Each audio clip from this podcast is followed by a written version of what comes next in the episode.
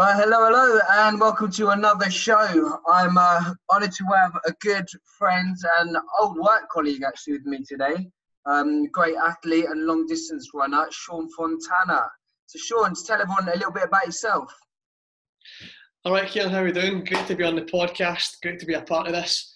Um, yeah, all good. You know, training has changed since we're we're in a different situation and scenario than we were six weeks ago. So, you know, just sticking to the government guidelines by just going out and training once a day out in my long runs and you know trying to keep keep safe keep distance from people even though it's hard because i feel that covid-19 has done great amounts of good for people's health than ever before you know? Um, the commonwealth games in glasgow in 2014 lots of money pumped into that to you know bring health and fitness onto the, the scene. London 2012 again, millions of pounds pumped into sport and fitness and health. But it seems like COVID nineteen has done done wonders for, and it's and it's uh, it's been great for people to get outside, get some sun, you know, exercise with our family, you know, keeping to the guidelines and you know making sure that it's we're two meters apart from everybody. So you know, it's great to see from a fitness standpoint. Obviously, a little bit from a you know trying to be safe standpoint. You're sometimes thinking you know people are maybe just pushing the envelope a little bit too much with the getting out there. Everybody's out now, getting a getting a bit of exercise, but it is good to see. Um, in terms of my training, uh, you know, the the competitions have came to a halt, which is is understandable. Um, I'm not one of those people that I don't I don't necessarily train for competition in terms of you know, I don't need a competition to get me out of bed in the morning and go and train hard and go and absolutely like rinse rinse my body. I've I came from you know basically a place where when I was overweight, we can we can delve into that later in the podcast. But I've never, I've at the start I was actually scared to compete when I was a kid. Um, being overweight, playing football, didn't want the ball. I didn't want to be, you know, sort of the star of the show. Um, so it came from a place for me to do, start getting into sport and start training was to actually just lose weight, and then it was the process that actually got me giddy and got me excited about you know getting up in the morning and seeing how far I can push my body, see how much I can hurt. You know, me against me against me. I'll put the heart rate monitor on. I'll see how long I can last in a certain heart rate. Sometimes I'll just play around with myself because you know, at the end of the day, it is you against you when you're in sport, when you're in competition, and you don't want your competitors to take you out of that zone. Um, so, you know, in terms just the competitions have came to a halt, it's not sort of derailed my motivation whatsoever. I'm using this as a time actually, uh, you know, one-to-one personal training, like you you'll know yourself, Kieran, is you know stopped, and that's you know it's hit hit is quite hard in terms of salary. But what it's gave us back is maybe a little bit of perspective and clarity in terms of not running the rat race of always chasing that next, you know, that next paycheck, that next dollar. And it's helped me reset my mind on what really matters to me. And I've, I've actually embraced being a little bit quieter with work. I might not be as financially well off as what I once was, but again, the the stress, the tight chest, the constant maybe, you know, very quick to fire um, back at somebody if uh, you know they piss me off or whatever. It's it's all calmed down. You know, I feel like I've I'm in a I'm in a nice place where I've got that good work life balance now, where I've took my my stuff online, and you've took your stuff online as well, and get a lot more time to spend with the family, uh, talk to the family, talk to friends through WhatsApp and through Zoom. And yeah, just em- embrace this time because, you know, once the, the lockdown's over, we are probably, we're going to forget about all this in terms of the important things. We are going to maybe get a bit lost again in the, the rat race and chasing that money again. But I just want to enjoy this time with friends and family and get back to resetting my mind on what is important and you know just enjoy enjoying the training just now. So it has been it's been a shock, but at the same time, I've I don't want to you know I don't want to say this has been a good thing because it's not like in terms this is a this is horrible what's happening to, to humanity, but in terms of me working 60 hours a week, training for a marathon, doing university online, having a wife, trying to, you know, fit time in just to eat, sleep, and have downtime was really getting to my mental health. So this sort of lockdown has helped, you know, recharge my mind and actually get back to loving everything that I do in that sort of uh, perspective.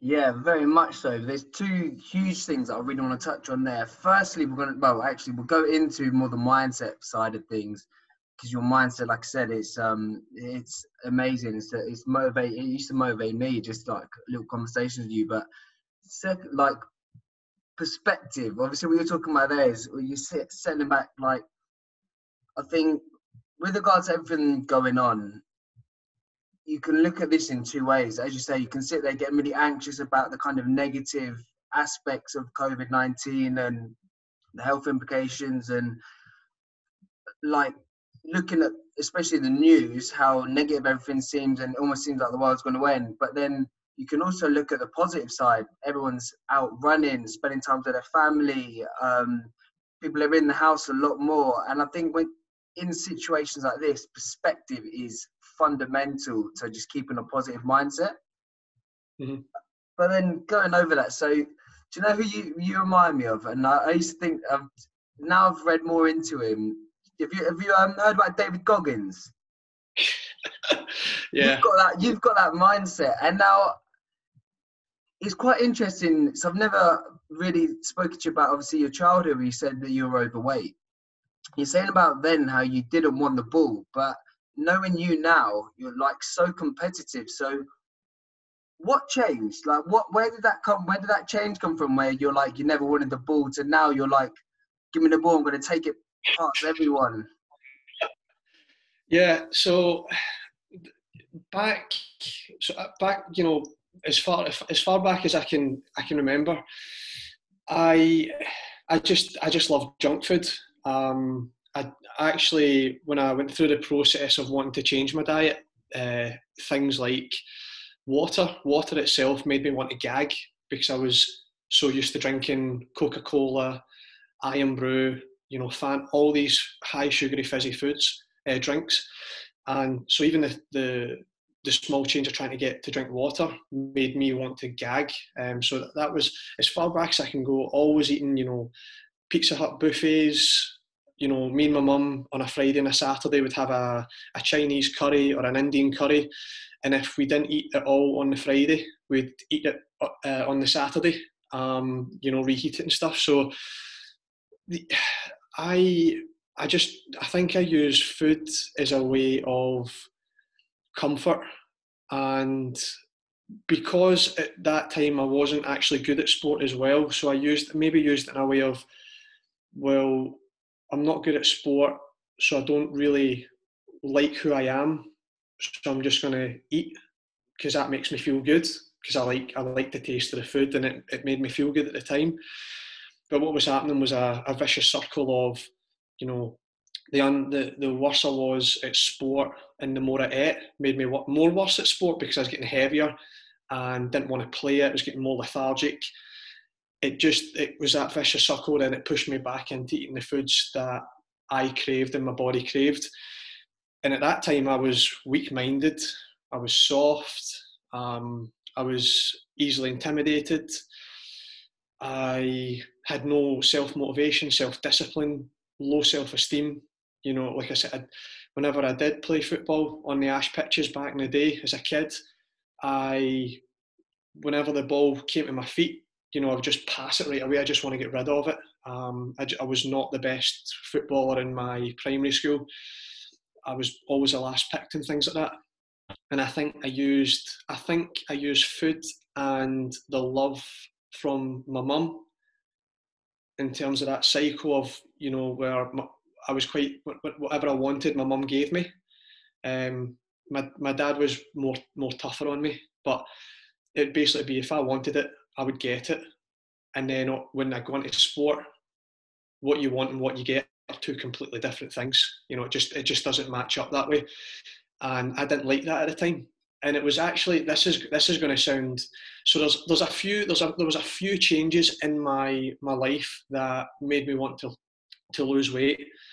One was I was getting bullied all the way up until I was about about 13 years old. So about the in, in Scotland we have primary school, then we have secondary school. It's a little bit different from England where they have uh, forms. I think sixth form, seventh form, and things. So I was about 13 years old, and I was getting sick of this. You know, every day from when I was about eight, nine, ten years old, I'm getting slapped in the face, getting called fatty six bellies, getting called the Michelin man. You know, you fat bastard this, that, and the next thing. And there was just a day where I said, you know, I said, I walked into school, I was like, do you know what? It was like the popular guy, it was the guy who was always bullying me. I said, you know what?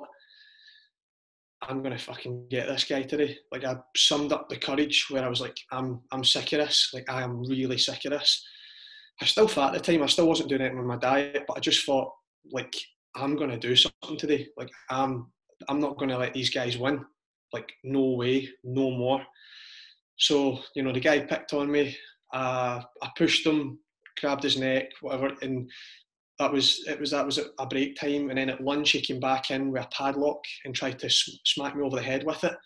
Um, he burst my eye open, but I still grabbed his, you know, tripped him up, got myself on top of him, and I, and I just said, "No, this time, mate." Like, and people had to grab me off because I was I was actually, you know, at that point was in so much rage that obviously I was I had my hands around his neck and you know I was I just didn't, didn't know kind of what I was doing at that point like I was seeing red and after that I stopped getting bullied so I stopped getting bullied and I'm going well that was pretty you know I acted I I done something about something that I didn't like so I was like right okay but I didn't make the connection with food to start with so what I done was it was my mum. She was training for uh, cancer, 10k in cancer research.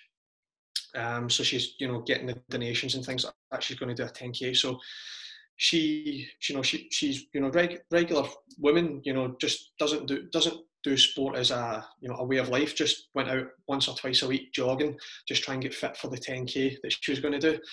And I just thought, you know what, I'll go running with her. So I went out running with my mum. I think we'd done like four miles and I couldn't keep up with her. So, you know, me being about 13, 14 years old, couldn't keep up with my mum who's, you know, like 40 years old, who smokes and, you know, has a, a drink at the weekends. So I'm like, geez, I need to get my, I need to get my act together. Like this is this is horrific. This is maybe why I'm not good at football. So what I done was then something weird. I just started googling how to get faster you know how to run faster. There's these things about you know, you know, train more, run from pole to pole, all that sort of stuff. So what I'd done was, you know, my mum finishes work at six. I get home from school at half three. On the days where we didn't train with each other, I would sneakily put my shoes on, go out the door at half three after school, and go an extra run. And then by the time you know two three weeks passed, I start to keep up with my mum. She's going, "How are you getting good so fast?" And I'm just you know shrugging my shoulders, going, "Don't know."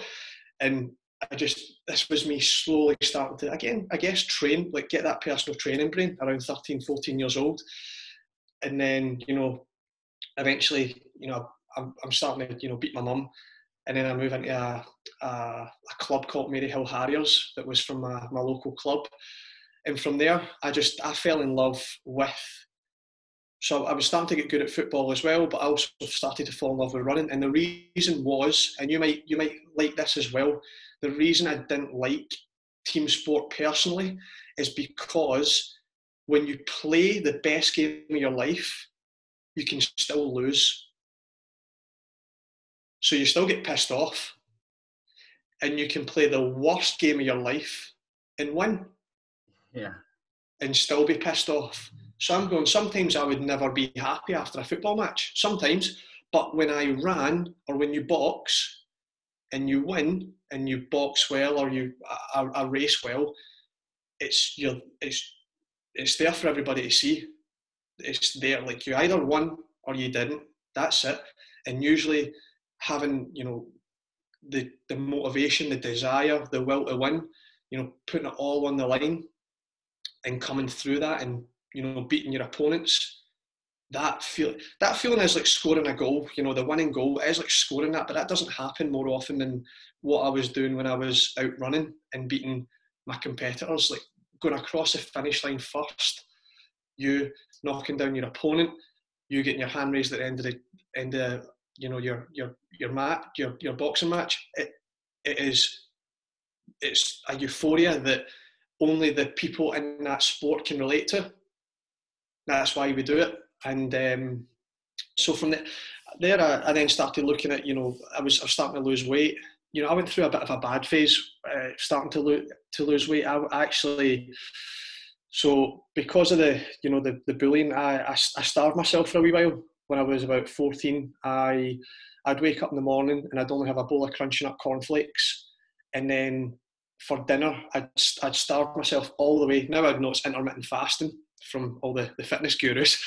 Uh, then I'd have an apple at night, but in between, nothing. And, you know, I'd fall asleep during class. I look yellow, looks as if I had like jaundice. But I wanted to lose weight and stop get you know stop getting laughed at and stop getting bullied so bad that you know the, the pain of being bullied outweighed the pain of me being hungry so i decided i'm going to take the pain of being hungry over the pain of being bullied. And eventually I, I start to lose weight. You know, I'm, I'm, starting to get good at football. I'm starting to be, you know, one of the first picked. I'm starting to get good at running. I'm starting to become popular in school. So that's now that's that's now a positive reinforcement for me starving myself. Um, but again, it wasn't sustainable. So, you know, I started to go back to, I looked at the food pyramid, you know, making sure you're having a big bowl of cereal in the morning, make sure it's, you know, full of, you know, carbohydrates, you're having a glass of orange juice, then you know you're for uh, lunch you're having you know two two sandwiches with your your cooked meat in it, and then you know your crisps and your your juice and a bit of fruit, and then at night you're having a big massive bowl of pasta to fuel yourself up for the you know the next day. And slowly, week by week, I started to put the weight back on, and I think it was I can still remember this at PE. One of my mates grabbed the bottom of my belly and was like, "Oh, Fontana, you're putting it back on again, fat boy. And again, boom.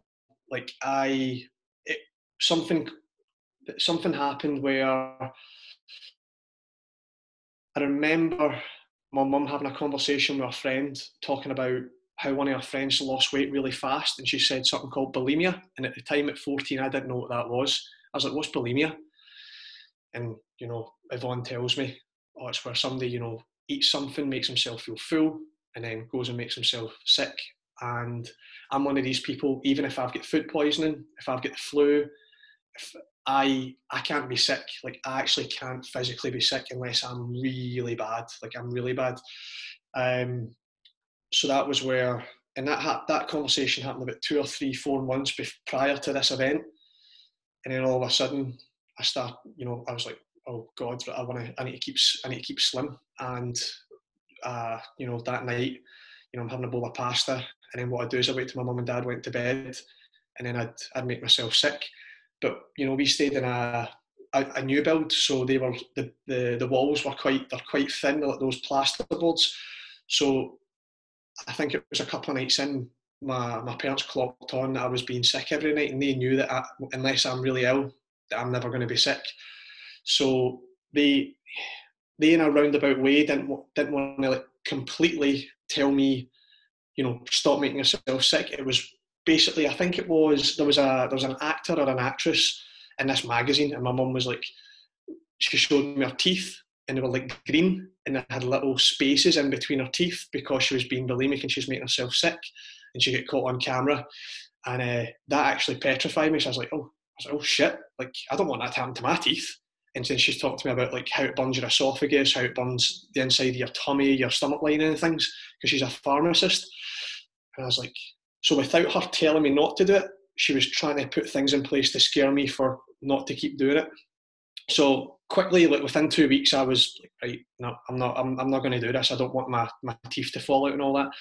Uh, so that, that, that petrified me, which was a good tactic. And then from there, you know, just sticking on healthy diet and making sure I, I control my portion sizes because I eat quite a lot.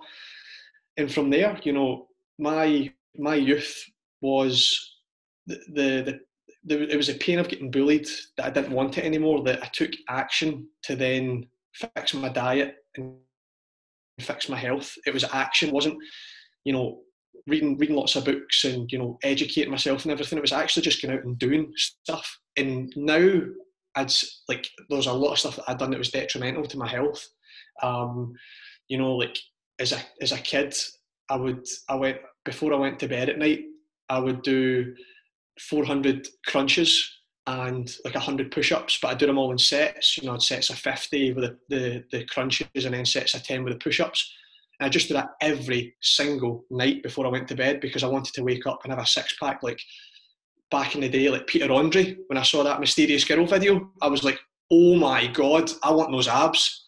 So 300, 400 crunches every single night, push-ups every single night. And you, as a trainer, you go, no, you can't. You can't just keep doing, you know, hundred squats every day with the same weight and feel that you're going to get a physiological stimulus. But back in the day, like I'm just, I'm just doing things, and sometimes we're getting results, and sometimes they weren't. And it was where, where did, where did the motive? Ultimately, the question would be, where did this obsession come from? Was one, never wanting to get bullied again. Two, my I had a conversation with my dad, and he asked me. Uh, I asked him, "Do you think I'm fat?" And he he said, "Do you want the dad answer? Do you want the real answer?" And I said to him, "The real answer." And he was like, "Yeah, son. Like you know, when I watch you play football, and you know you can't keep up with other kids." You know, I'm standing at the sidelines. It's you know sometimes it can be it can be quite embarrassing, and from there, um, you know, my dad being embarrassed of me, like watching me at the sideline, thinking like the other dads are watching their kids that I'm getting laughed at, and you know, my dad's embarrassed standing there watching me play football. It was that was probably one of the the biggest turning moments as a kid, where my dad is telling me, you know what, son, I'm a wee bit embarrassed of you know watching you play sport, and from there, just it it, it just kept taking off. You know, I just kept I, I just wanted to keep running, keep training, um, sometimes to the detriment of my performance at times still. Um, but I think that's still feeding the insecurity of I don't think I'm talented because I used to be obese as a kid. I just I got everywhere and anywhere because I just grind and graft my face off. How big were you?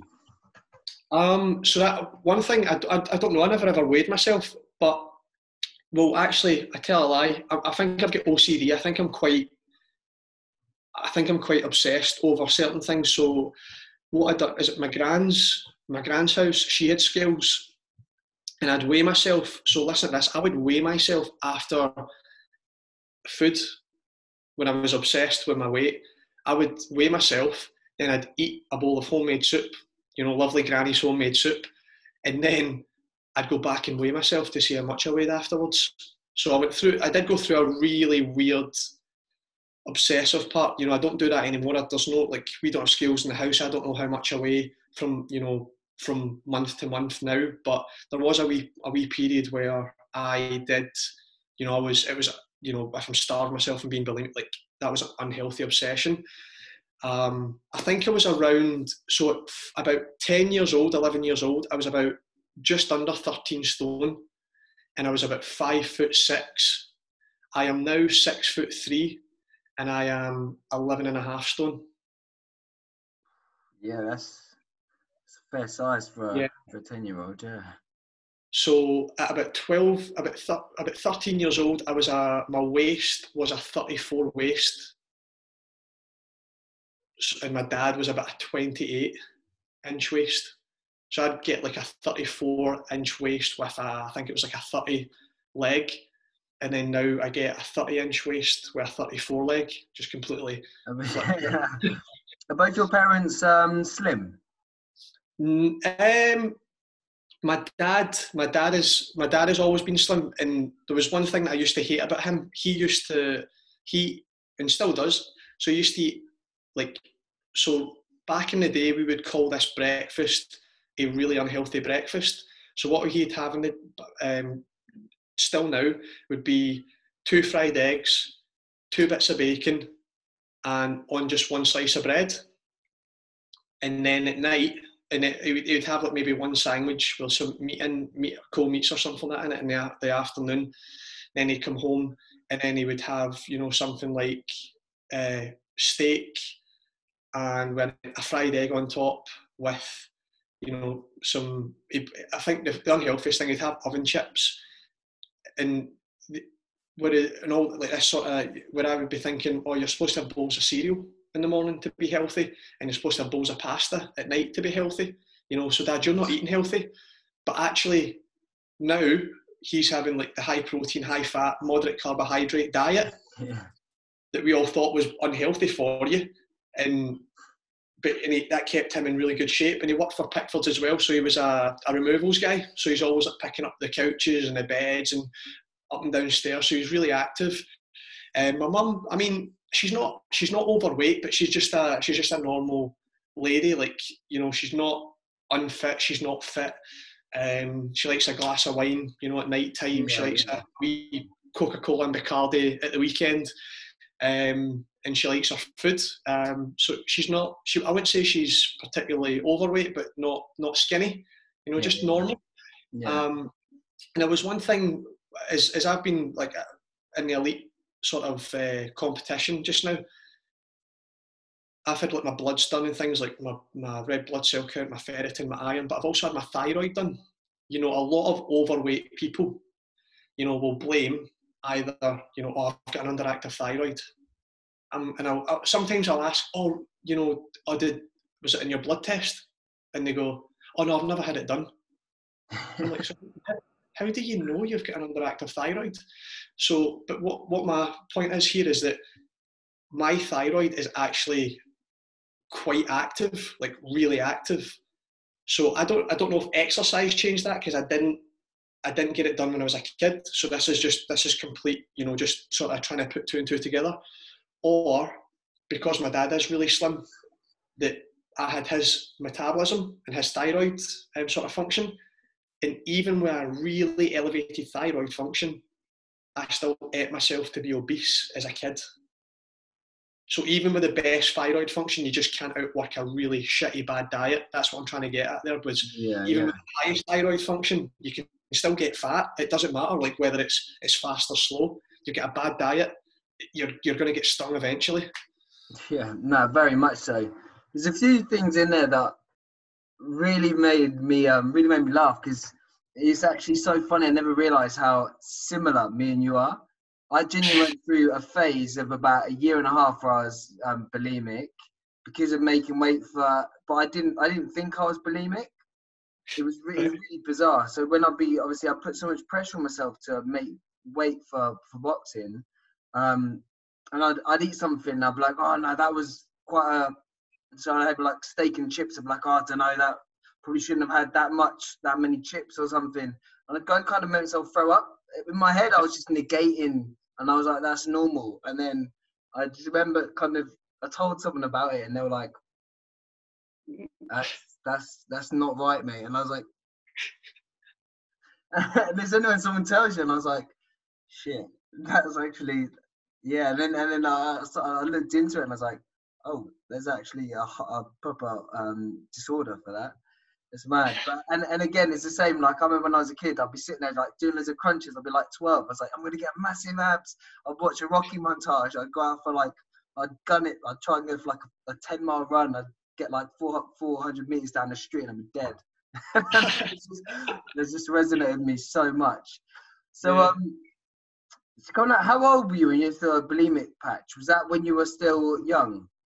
About about 14, 15 years old, about 14, 15 it was. Um, yeah. Just sort of aware, aware of what I was doing, but not aware of what how I was harming myself. I guess. Yeah. yeah. So, what's your relationship with food like now? Uh, still unhealthy. Yeah. Uh, in terms, I mean, still unhealthy in terms of I I've not had a McDonald's, a Burger King, a KFC, a Pizza Hut, a kebab, chippies, chip shop stuff, any of that since I was 15 years old. I've not had any fizzy juice, Coca Cola, Sprite, Fanta, um, Irn-Bru. since I was 15 years old. Chocolate, Haribo, uh, I, like sweet ice lollies and all these sort of things.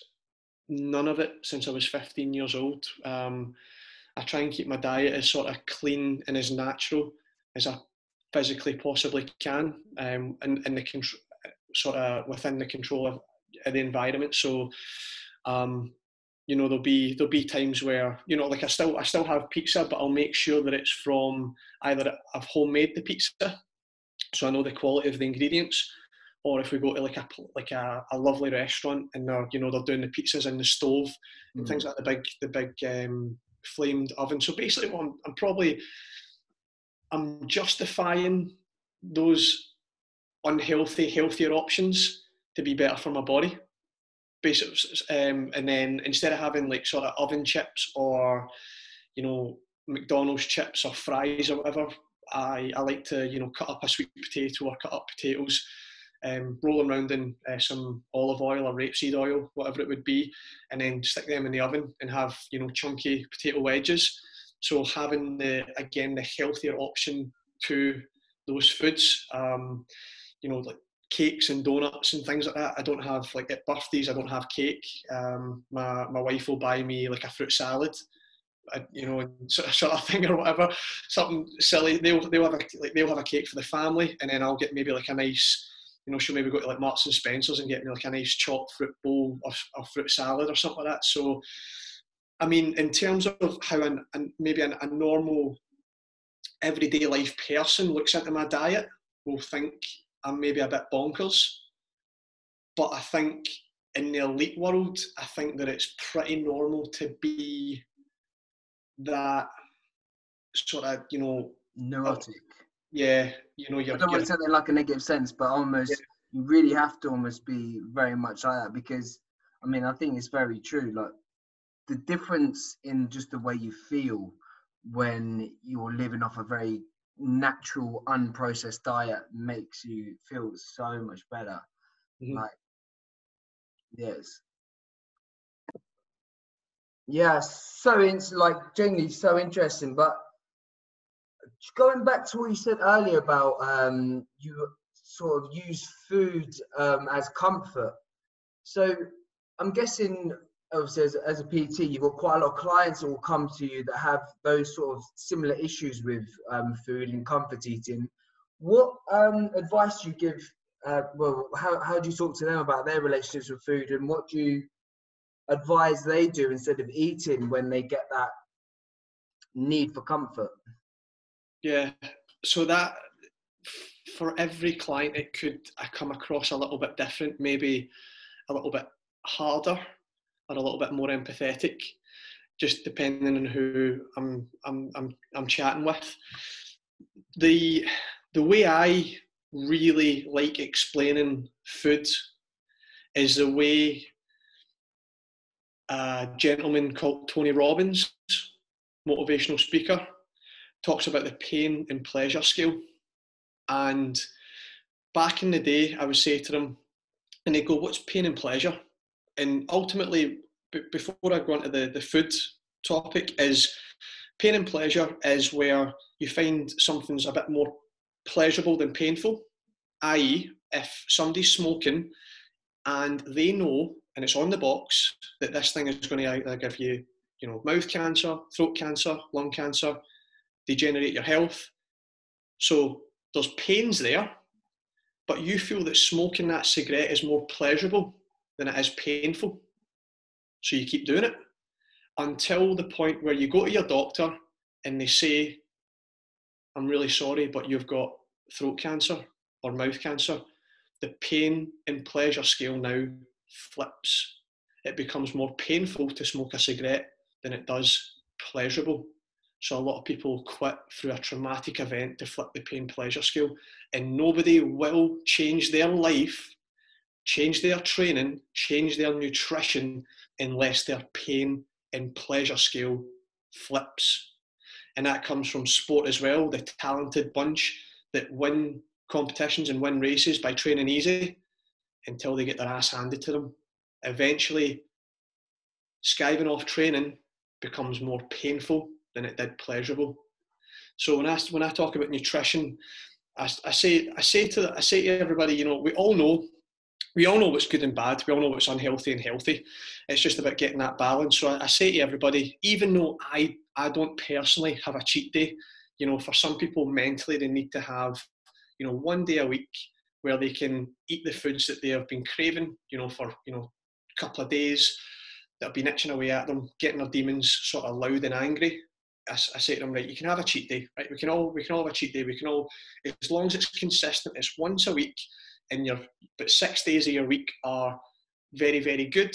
You know, you might have a couple of days where you wobble. You're doing things that you're maybe eating things that you know aren't so good, but you're not you know going hell for leather on you know really bad high high fat, high processed fats, high high processed sugar foods.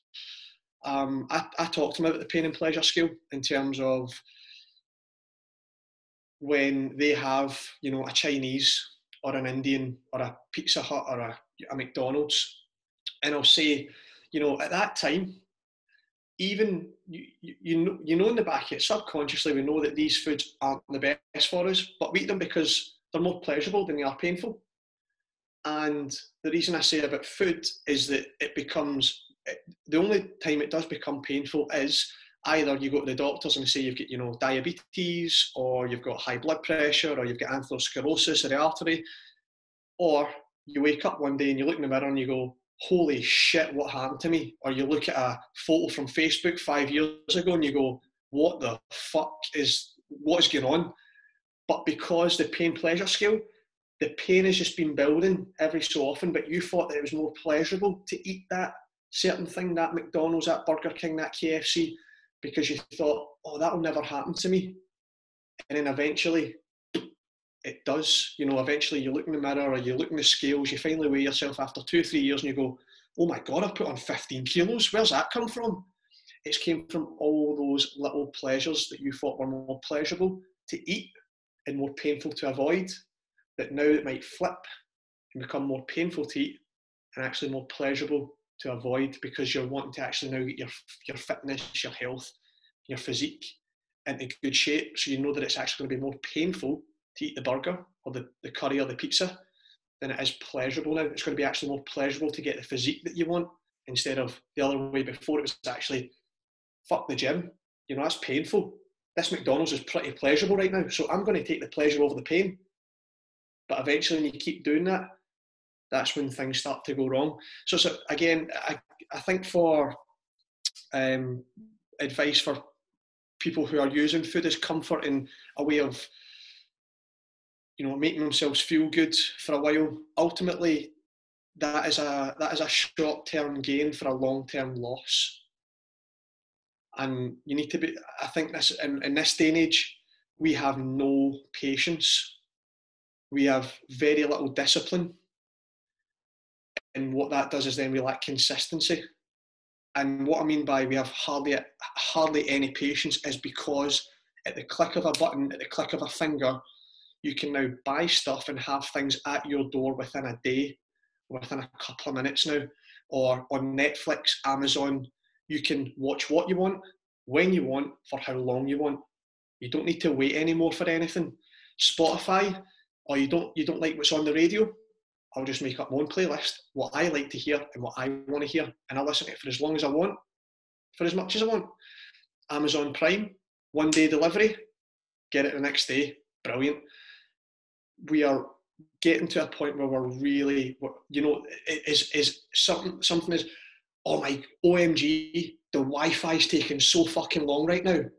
It's like we are in this era where, like, everything has to be instant and with health and fitness, it's a long game and it's a patient game and it's a consistency in the discipline. And so that's, I feel that it's actually life, the way life has evolved and technology has de evolved us as human beings, like physiologically. Um, that life has got a lot to answer for us succumbing to, you know, not being patient, not having the discipline, um, you know, the six pack abs and six minutes bullshit and all these fad diets. It's you know everybody wants stuff fast, but that's instant success. What you want with health and fitness is lasting success, and that's a long game.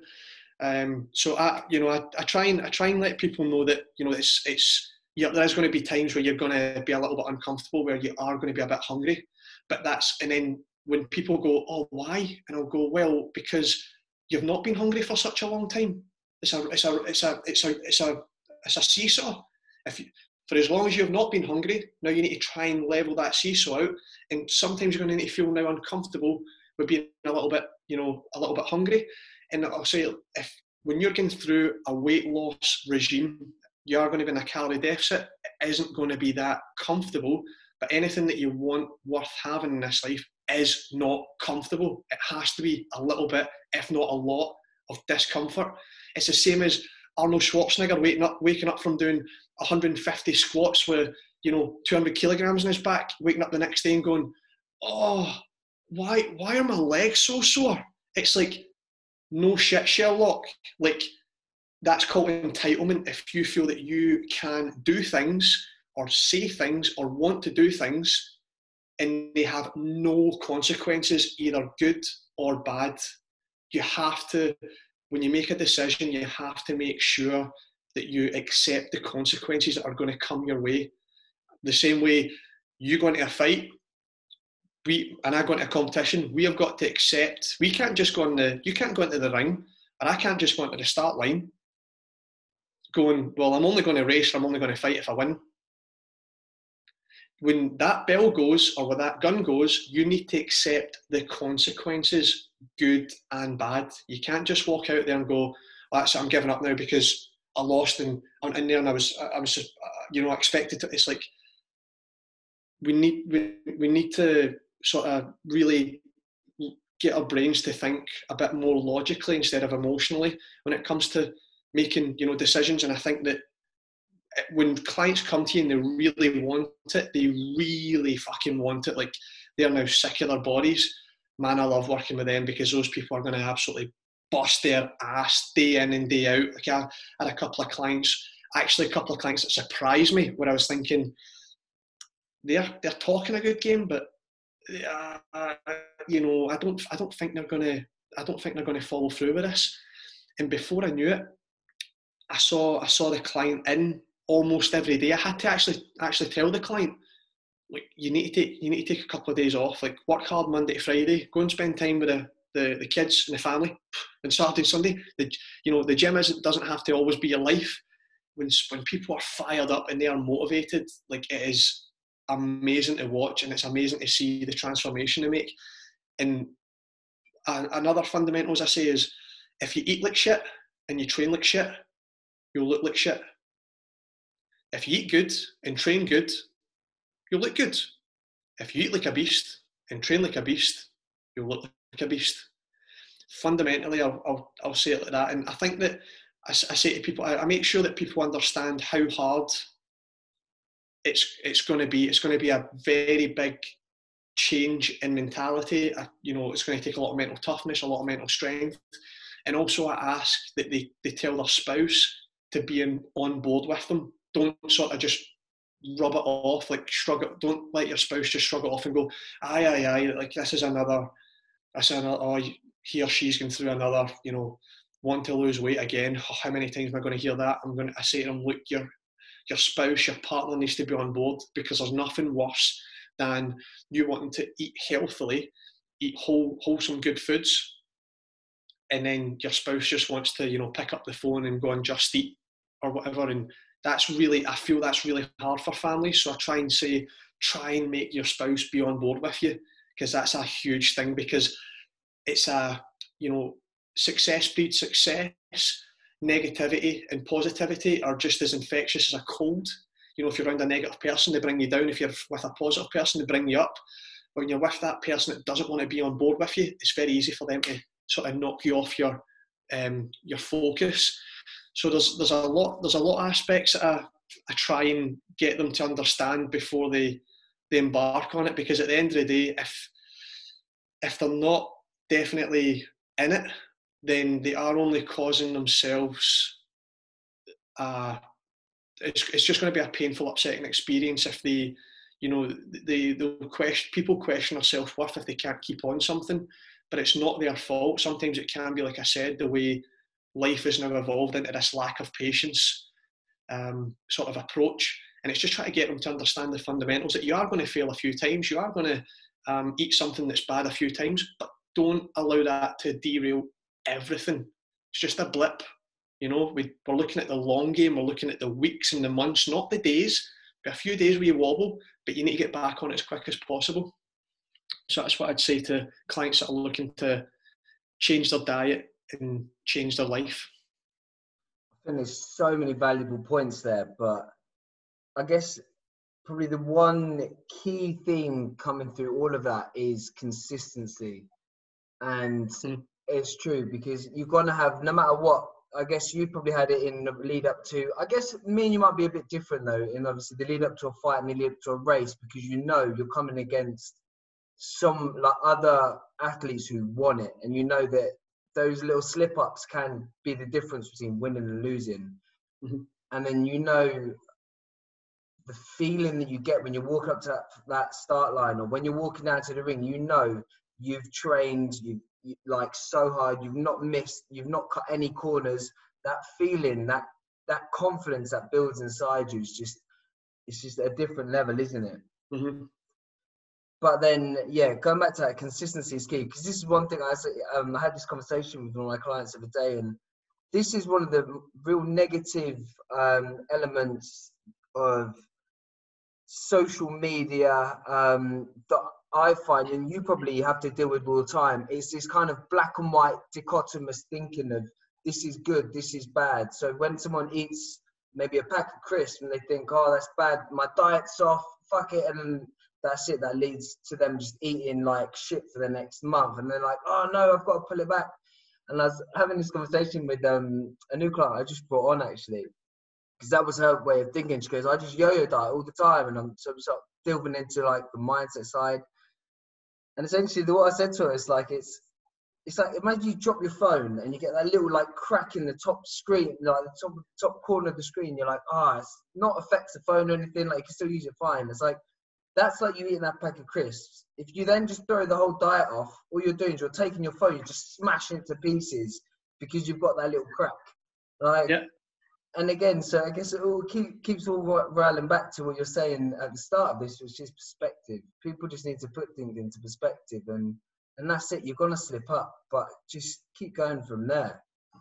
So, yeah. with regards to this whole sort of like sticking to a relationship of with um with food and that, what sort of um advice and how do you how do you deal with nutrition um, with your clients? Are you um, sort of like a calorie macro guide? Do you kind of give them food plans, food logs? How do you structure nutrition um, with your clients? So what I would do is I would get their, you know, their, their basal metabolic rate. I would, you know, get them on the scales, take their measurements, um, calculate if they are, you know, probably uh, calculate how much calories they'd be expending in their training sessions that they're going to come into the, you know, sort of anticipate if they're going to come in three times a week, thinking that they're moderately active. So then it give your calorie count for that. And then from there, what I'd do is, so say somebody would, somebody um, base rate had to get, um, eat 3,000 calories in a day to maintain normal optimal weight.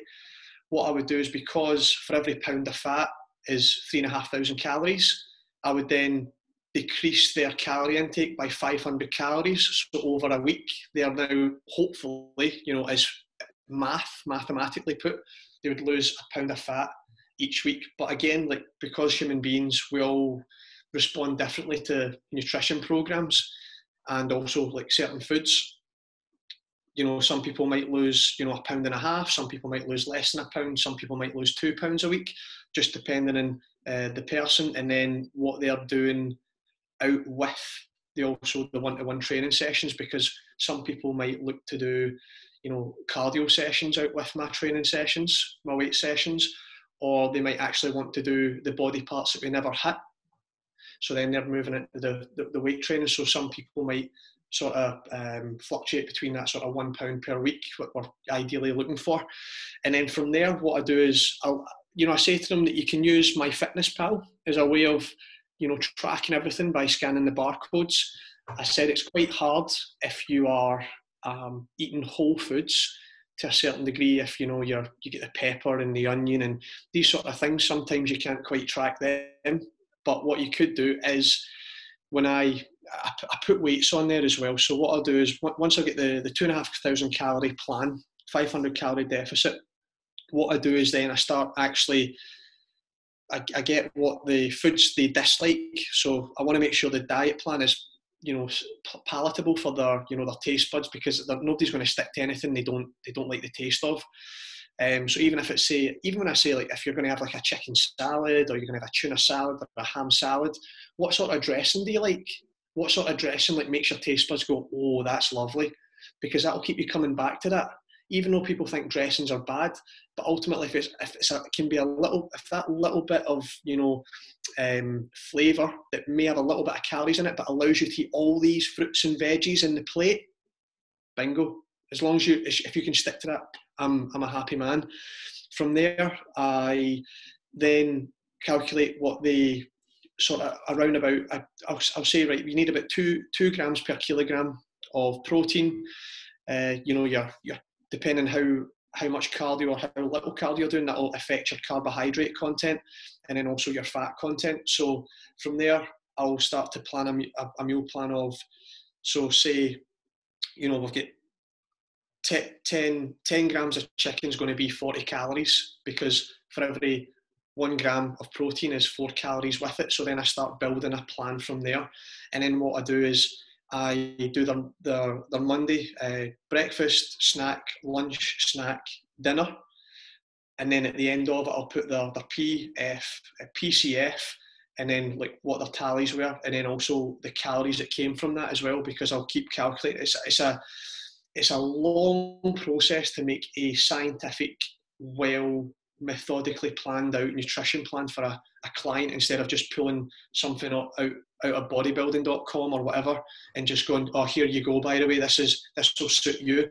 Whereas, you know, it's it's it's a it's a it's a nice sweet science where you're trying to let the, get the numbers to all match each other and allow that client to still sort of feel full during a calorie deficit, still feel that they like what they're eating, and also make it not too expensive as well. So what I do is say um, I, I said maybe chicken stir fry and the, the, the, vegetables like the bean sprouts, the noodles, and the peppers and the onion. What I'd do with that dinner on the Monday is I'd say at the, and I bought in the a wee asterisk saying make enough for tomorrow's lunch, so then they can then use that and put that in their lunchbox and have that maybe with a, a tortilla wrap, say, um, so that then they can they can so the, the the diet plan doesn't become too expensive where they're buying all these different foods and some of it might be going out of date because you're like, oh, sugar. Well, there's a chicken breast in there, but you know, I've not got any more chicken on the, the plan for this week. So it can be sometimes become a bit expensive. So you try and think about how you can make sure that right, they're probably going to buy that pack of chicken, they're going to buy a, a probably a kilogram or a 500 gram bag of rice, and you're trying to make sure that you can use it all in a cost effective way to make sure that everything's been finished by the end of the week or that most of it's been finished by the end of the week. But yeah, numbers, making sure the um, making sure their, their macros are hit and then also from those macros making sure that you know that you get for every one gram of fat it'll be nine calories. From every one gram of carbohydrate it'll be four calories and from every one gram of protein it would be four calories. And then calculating that through your two and a half thousand calorie day. Yeah awesome. So when a client first comes to you I'm going to go two two bits on this because we'll segue into the next part. But when it comes to with with regards to kind of like mindset, like what what would you do for a client that comes to you that's quite unmotivated? It's a bit like say that that, that pain scale is pushing up, but they're still quite unmotivated. You know, you get, you get people that kind of just struggling through and they need real help. They need to get fired up. And I think a lot of people are actually suffering with that now with regards to what's going on in COVID because everyone's you can't obviously you couldn't leave your house like once a day, and people are just getting a bit fed up. So would you give yeah what sort of of your David Goggins mindset tips would you give for those people? I'd shake them. I'd physically shake them. no, I'm just kidding. I would. So if, if people if people are feeling a bit demotivated just now, and clients are feeling a bit demotivated as well because you know some we go through these waves. We go through these waves of high motivation and low motivation. One, I would say, it's completely normal. It's completely fucking normal to go through a wave of demotivation and a wave of motivation what has to be at the backbone of whether you're you're peaking or troughing in motivation is discipline to do things that you need to get done even though even when you don't feel like it and i think that because what i'll do is i'll relate some stories to myself or i'll relate some stories to other clients who when they weren't motivated but they still done the things they had to do and then get them into the, the frame of mind if so what if you didn't do that training session today how would you feel? What what if you kept, you know, your motivation was low for maybe about a week to two weeks, and you didn't get to the physique or the weight or the the dress size or the waist size or the chest size, and a male if they're looking to bulk, um, how would you feel if you didn't attain that goal? Yeah. I feel a bit. I feel, I feel a bit shit actually I say, yeah, because you're you're paying a lot of money for my time and my knowledge. You're investing a lot in yourself, and you want a return on your investment. And I said, so do I. I want a return on my investment because the time I'm putting into you, I want to make you, I want to make you look good because you're my walking billboard. Um, so then I'd go now. We've, we've thought about how it feel, how bad it feels. I said, you know, how epic, how epic would it feel that you know in three weeks' time you get into that that size ten or that size eight dress how, how amazing would that feel? And I, am trying to get them to feel these emotions because just now the, the emotions that they're feeling are not so good. They're very they're they're limiting, you know, their their, their actions, are actually paralysing them. And then I, then I'll relate back to me. I'll say, look, I said, you're you're looking at me, you know, you think I am you look at me and think I am the the billboard of, you know, health and wellness and fitness. I said, but there's days where I wake up I wake up, the alarm goes off in the morning, and I sometimes don't want to go out and do a 20 mile run because my legs are killing me. And now I'm thinking about, I'm not thinking about, usually when I'm in a good state of uh, like mental mental wellness and I'm, I'm very focused and I'm on it, I'll wake up and I'll take each mile as it comes. I won't actually look at the full thing and get overwhelmed. Be like, right, you know, you just got to go out there. You've just got to mile after mile, and I'll, I'll say to myself, and you also know that you'll start to feel better after a couple of miles into the into the, the, the session. Your body warms up, your endorphins start going. You know that you're going to start to actually feel good. You know, the first five ten minutes feel you feel a bit sluggish, and you're you're like, oh god, I'm. But after 15 minutes, you're in flow. But I think it's very hard for people to keep telling themselves that you know after 10 they only they only want to feel how they're feeling at that moment in time. They don't they don't actually take themselves to the other side and go how you feel after you've done the session you've completed it and then you can enjoy the rest of your day to relax and enjoy and to feel self-fulfilled that you've done something even though you weren't in the proper frame of mind to do it. So i'm trying to get them to push the feelings of demotivation away like because i say feelings are like a conveyor belt. If you put a conveyor belt across us, we've got happiness. It comes in and it's like a fart in the wind and it goes out. Sadness comes in and it comes out. Anger comes in and eventually it leaves. Motivation, it comes in and it comes. These we go through so many feelings of emotions every day that it's just they come in and then they leave us and something else will take its place if we can basically what I'm trying to do is manipulate their thought process to get them to feel the good, like achieve self fulfillment, get get try and sort of basically in a car, starting back up that engine, just revving it up and trying to get the motivation back on, and then they, they get motivated. And I guess that to if we look at the sort of David Goggins thing where he talks about, you know, the making a little spark, making a little fire as a motivation and then putting those trees on that fire to create to make it everlasting and to get that you know that huge furnace at the start it's going to be tough because you know their fire's quite small and what we need to do is you know we need to put a lot of effort into making sure they can they can put the the little twigs and bits of wood on themselves to keep that fire growing and keep that motivation growing. During this time it's you know because the face to face contacts away um, that that can be quite hard for somebody that likes that one to one sort of contact but you know being there for them you know WhatsApping them, giving them a call, doing a Zoom call like we're doing just now, talking to them, getting them to understand why they're feeling a certain way. And more often than not, it's they, they, they're just they're just going through a little lull, and they, you know it's easily you can break them out of it. You can make them feel good about themselves and make them make them feel worthy that what they are doing is meaningful and worth something at the end to push them out the door to go and do something or get them to do their their um, training plan. Yes, um, it's like what you were saying earlier. Actually, it's about that comfort zone, and a really good, um, a really good quote that I love is um, the Oscar Wilde quote, which is like the comfort zone's a great place, but nothing grows there. Mm-hmm. It's only when you actually step outside that comfort zone, like I say, when you do that training session when you just cannot be asked that you genuinely level up. And again, there's that other little uh, quote, which is the only workout that you regret is the one you didn't do. Mm-hmm. And, yep. and that's something I try to say to all my clients is even if you don't feel up to it, just get your shoes on, get outside. Even if you just go for a walk, mm-hmm. like just go for a walk, don't have to go for a run, or just get to the gym. Even if you don't actually train, at least you can say you try. Like you get to the gym, maybe do a little warm up, and if you're really not feeling it, I'm like, then then by all means go home. But a lot of it is just that initial. It's that that initial. um So people have like uh, not people, but like us as well. I, I have it sometimes. It's like not an anxiety train. I think that's over. I try. I can't think of the word, but you just can't really be asked. And it's always you overthink it, don't you? And then as soon as you get going, you're just like, oh, it's fine. It's just that initial period.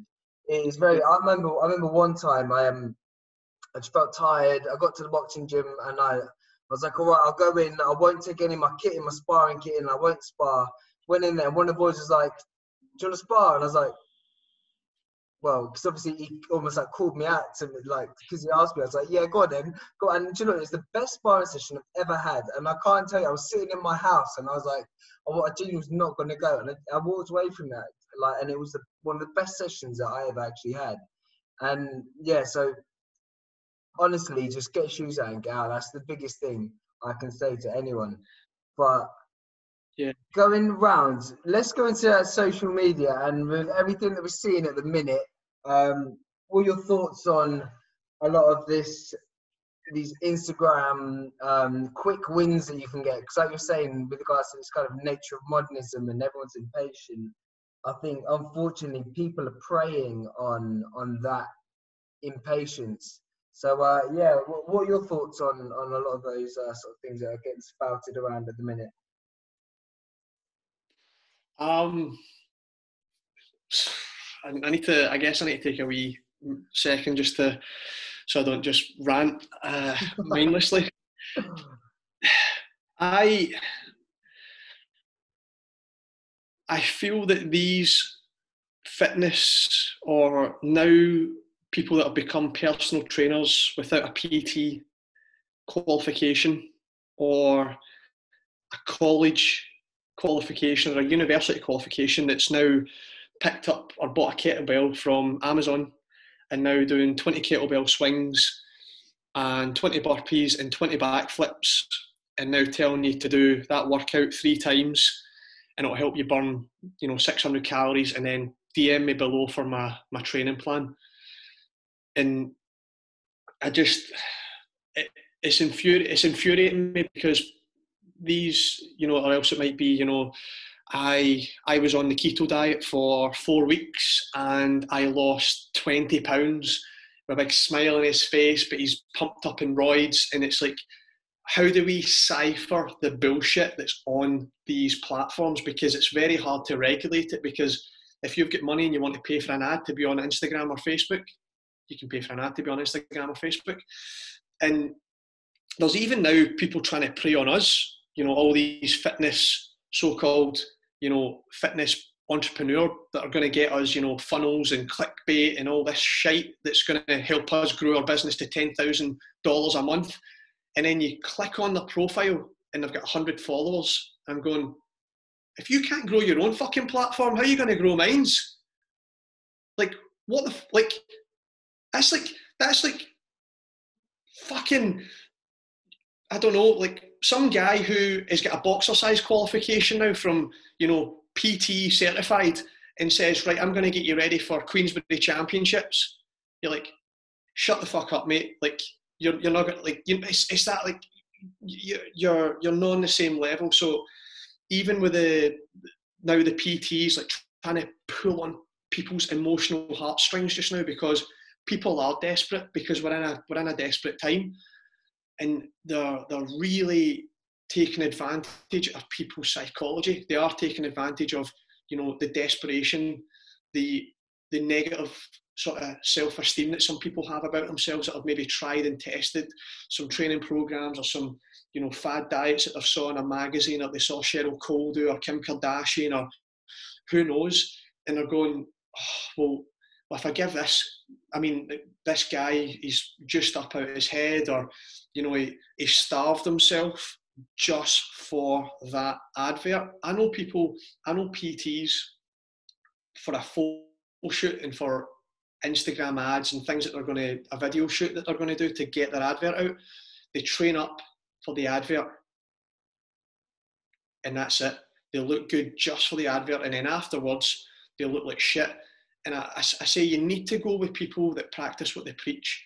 The real solid people that do the, the fitness, the health, the nutrition day in and day out, that live and breathe this shit are the people that you want to go to because they're the ones that are going to give you advice when you don't feel like it, when when when you're not feeling at your best, because they have been there.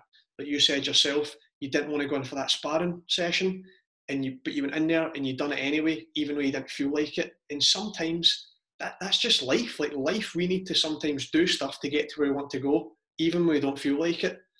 The same when we were doing our PT qualifications or our university qualifications. We don't want to sit three hour exams. I don't want to sit four hour exams. I don't want to do a dissertation. But you need to do it to get to where you want to go. So I really feel that these people that are saying, you know, this four week nutrition plan or this four week high intensity fat burn plan is going to, you know, change your life in four weeks. And I, have got to, you know, let's talk about this. We've got four weeks and we've got the rest of your life. I'm just, if we logically look at this, you know, we are, the, the, the, rest, the rest of your life's a long time and four weeks a, a little blip in the middle of it that guy, that guy, that girl has got to be monumental. If he can change your life in four weeks and you never you never see him again. Like bad habits take a long time to sort of deconstruct. And these these people out here that are, you know, saying that they're going to get you these results in, you know, three weeks, four weeks, and they show you them with, you know, a chiseled body, playing on the heartstrings of these these people on social media because we are spending a lot more time in social media. There'll be people will be seeing these things and then they'll see them over and over and over again. They'll go into psychology of buying cycle, and then some of them are gonna they're gonna they're gonna buy into it. They're going to get this downloaded PDF with no support because it's just a one size fits all program. It's not specialised like the same way you get if you're doing one to one stuff like ourselves.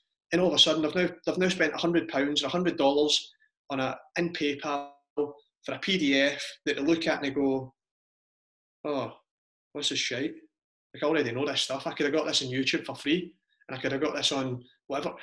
Because there's no, there may be, the, the PDF is there, but the human being to deliver and get you fired up to do that program, to do these things and tell you why you're doing them is a different story. And that connection that, that you believe in what you're doing and the trainer that's giving you the stuff that's where I think relationships come in really, really well with one-to-one uh, coaching. And then if we if we logically look at this as well, when we talk about consistency, you know, if you after four weeks, what do you do then? you know, the guy's not there to, you know, you've, you've, you've paid for this PDF that's a one size fits all. You can't go back to him and give him a phone call through WhatsApp and go, oh, hey, mate, um, by the way, I finished that four week plan. You know, what's next? You, you don't get any of that contact. So people, you know, we, they don't know what to do after that. Even so, don't know if they need to do nutrition with it or don't, don't tell you if you're injured, if you have a knee replacement, if you have low back pain, you have a hip replacement. It's just a one size fits all. Um, and then if we look at the the consistent, if these things really worked, then we'd have Chris Froome, Mo Farah, Usain Bolt, Bradley Wiggins, you know, me, you, uh, we'd have all these elite athletes, top athletes, endorsing and buying into these programs. And see when you don't see that, that should be a big red flag right away. Yeah, I'm just saying. Yeah, it's so true. And the unfortunate thing as well is a lot of these programs that you see where you get these amazing results in ridiculous amounts of time, it's all just stupidly low carb, low calories. So it just makes you drop all your water weight. Yeah, you do get those quick wins. But again, I think that's one of the biggest things there you're talking about is when you get to the end of that, then what? Because essentially, when you get to the end of that quote unquote diet, you're just going to end up reverting back to your old habits and your old behaviors that got you into a position that you're unhappy with, that you felt the need to go and buy that. So mm-hmm. that's yeah, that's one of, the, one of the key things. It's not just about losing the weight; it's then also about putting systems in place as to what to do once you've lost that and how to not get fat again.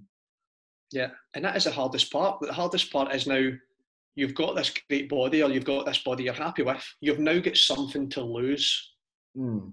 How do we not go back to the bad habits and that's where you know that's where that specialization comes in where you have a relationship with a coach that keeps you keeps you having the body that you want you desire or the the fitness you desire or the nutrition goals that you desire um, so yeah like I, I, but again it's it's because people are desperate they want a quick fix they lack patience and if they did have some perspective they would they would they would do a bit of research into something. A lot of people don't research. This is another thing. A lot of people don't research things anymore. They take people's word for face value. You know, so you know you, you can you know you walk down the street and you, you could say to someone, "Oh, I'm a personal trainer." Oh right, aye, oh sweet, aye. You know, it, it just it doesn't. People don't go away and research these people that are giving nutrition advice. How credible are these people? Have they got a website? Have you know, have they got a degree? Have they got PT qualifications? Have they got a nutrition qualification? You, you know, it, people are just clicking by, just believe what they see in front of their eyes. Yeah, yeah, it's very true. Well, I'm just coming a bit uh, conscious of time now. So, yeah. just starting to wrap up, what are your top three quotes? Top three quotes. Top three quotes. Right. I'm going to say one one really good one is from Matt Fraser, and it's today I will do what others won't, so I can do tomorrow what those can't. That's John. That's that's that's probably my favourite. Um, then there would be pain is weakness leaving the body. And then Conor McGregor he he there's a quote he says I need to get it right so it doesn't go the wrong way. Um, winners focus on winning. Losers focus on winners. They're focusing on me while I'm out making history. Perspective. Again, all about perspective. Yeah. It's been like a very much a consistent theme throughout this is perspective. There's just uh yeah. like so perspective, like so there's there's this uh, there's this guy I follow, like I religiously follow, and I kinda I've based my business beliefs and now refocus my own beliefs off. Um, because I went through a really bad time with my, my, my running in America and I was for perspective was way out the window where I was, you know, in rage, had anger manage- management issues because I wasn't performing well. My whole identity was wrapped up in me being an athlete. And if I didn't train well or I didn't compete well, then I was I was a worthless, you know, human being in my eyes. I was I lacked so much perspective. Uh, Gary Vaynerchuk, and he talks about you know, let, let let's let's think perspective. Like number one, like this this whole conversation about you know keeping perspective and what is, you know, what is really what what is life about, you know, and it's it's different to everybody, but fundamentally, I think that if you can keep perspective in terms of what really is important in life, then you won't you won't big things up so much and you won't make you won't be so narcissistic to think that your problems are the only problems in the world or that when you are you know when you're hungry for a couple of hours well there's people that are hungry for a couple of days or weeks. Perspective like if we're asking you to just be a little bit hungry for a couple of hours a day or an hour a day because you're wanting to lose weight. And oh it's so hard. And i'm going in my head i'm going well it's bloody hard for some people out there that are starving for days and weeks. then we speak about how, you know, like so I'll say, oh my legs, my legs are killing me from a, a run, or maybe you know I finish, I, I didn't even finish on the podium at a race, and I'm kicking my, my water bottle around and I'm saying fuck this and fuck that, like that was shit, and it's like, right, well there was maybe 20,000 other people in that race that would have died to be in your position. That's number one. So you need to be grateful for the fact that you know that. Second thing was you're doing something that you love. You do it out of choice. Nobody's forcing you to do it. You do it out of love for the sport. Number three is that actually I am able to run. I'm able to put my feet in the ground and bless the concrete. Some people don't have that luxury